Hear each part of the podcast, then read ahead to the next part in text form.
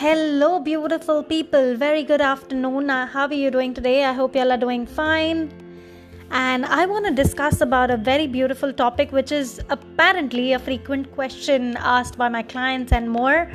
Uh, many people say that you know they want to stay away from negative people and you know i'm sure we all have seen videos that stay away from toxic people stay away from negative people but what if there is someone who's in your family, in your friends, in your colleagues, or someone who you have to deal with all the time and they are complaining about the day, about the weather, anything at all, okay? So, what can you do in this situation? I would say use that as a challenge and don't assume their energy, but tell yourself it is a test for you as well to prove that you're not going to get carried away or give your part to the world.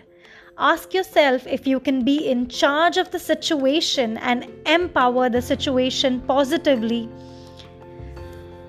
and help people think better and feel better.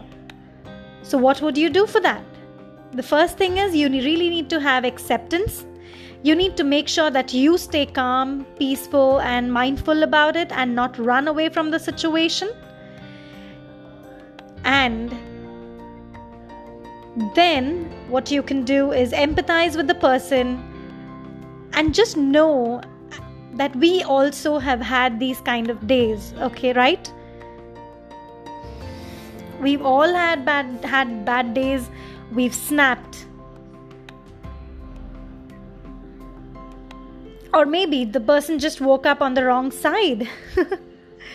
So it's really important for us to have compassion towards that human being. And um,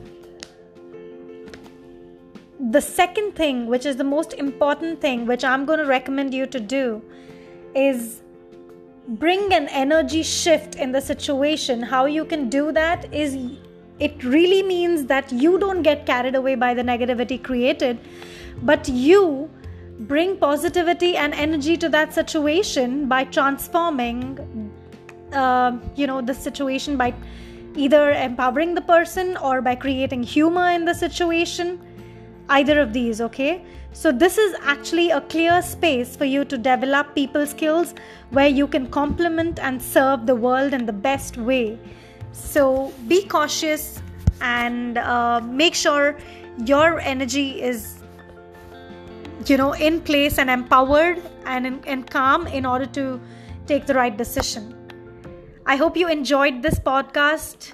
Uh, do leave some comments for me to know how you like it and do subscribe for my channel so I can, uh, you know, post new things every other day and you guys enjoy. Take care. Bye bye.